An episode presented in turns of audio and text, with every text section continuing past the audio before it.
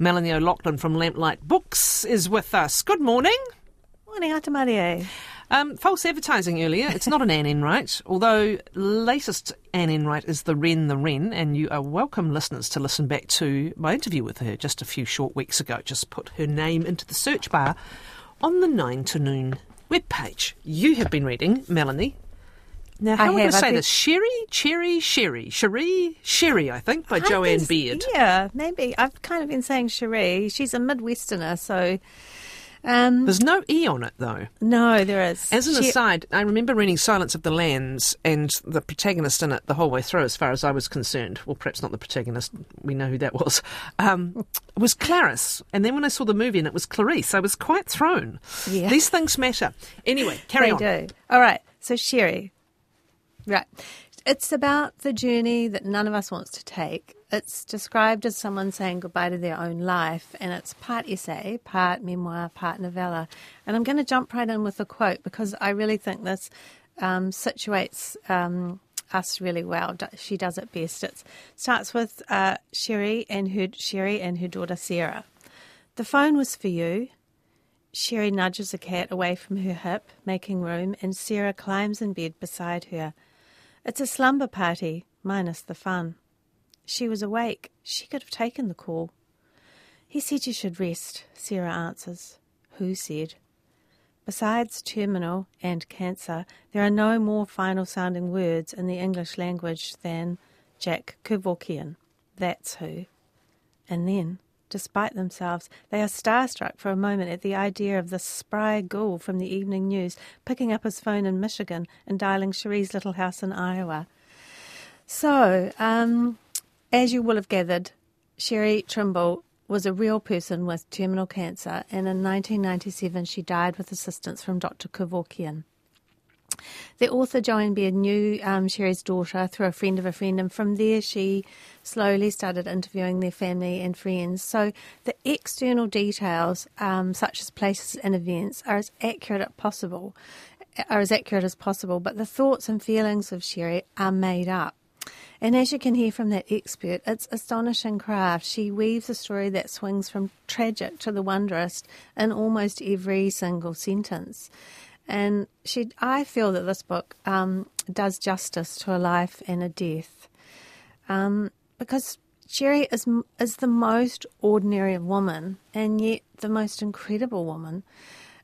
Um, the book begins when she's in her mid forties. She has two grown daughters, and her breast cancer is now spread to the lymph system. And Cheri's people are Midwesterners, and their fierce humanity is really on show, and it's in quite a kind of a phlegmatic New Zealand kind of way.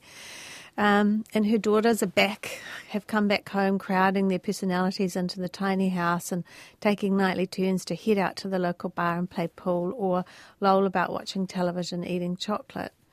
She's got a childhood friend, Linda, a nurse, and Linda's husband, Wayne, and they are stoic supporters. And there's such precision in the telling, such a joint placing of the important information. It comes in at a mere 18,000 words, but the immediacy of it all, the detail, um, you know, little things like Linda somehow procuring extra oxygen tanks as they drive to her final appointment. It's heartbreaking and it's true. But then Jo Ann Beard, she breaks up this intensity, um, switching back and forth um, from what's thought of as Cheri's last normal afternoon, with her hurrying across town to her routine mammogram, and her head is filled up with where the hell has she last seen her credit card? The findings of the X-ray still unknown, and then throughout all this, just rising up are all these unbidden memories, just pushing on in her bare um, feet on dusty roads, and her first husband shirtless in a patch of tomatoes, a joint behind his ear, um, and her beloved job as an Amtrak ticket conductor. It's just teeming with the everyday, and it's framed in lush, precise sentences, and that's the wonder of it. You just fall in love with this group of people grappling with something so huge. And um, on to the end. Um, Dr. Kevorkian, he, some of you may remember, he was a real household name at that time. He was almost like a bogeyman. He was a champion of assisted dying and he was tried for murder four times in the United States.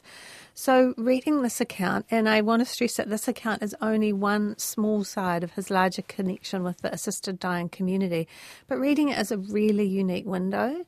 And you're just stunned at the bravery of, of Cheri, and because um, she continues on with this choice, and the care and the kindness shown, and the terror and the monstrous pain.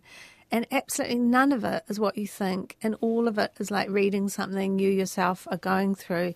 And um, Anne Enright, she wrote a piece that declared you should just read her and not look away. And I mean, I agree. Why not read about this universal experience? Um, it sits really well alongside Simone de Beauvoir's A Very Easy Death, which she wrote about the her, caring for her mother and her mother's decline from dementia.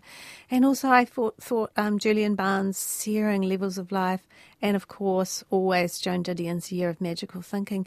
It's you could reread it every year. Um, yeah, I mean, and the descriptions, like she calls the glamorous phase the way grief sharpens our attention to beauty, you know, an orange on a blue plate, an iris in the kitchen soil, and her luscious stay in, in a Mexican treatment centre and the pool and the warmth. And then she puts it alongside the patients with wigs and the shocking weight loss and the silent family members hovering nearby with wheelchairs and towelettes. It's, there's just miles and miles of grace and dignity on show here. It's the absolute opposite of tawdry. I really loved it. Thanks very much for the review. Uh, Melanie, O'Loughlin, Melanie O'Loughlin from Lamplight Books has reviewed Cheri by Jo Ann Beard, published by Serpent's Tail. It is uh, $25 the price.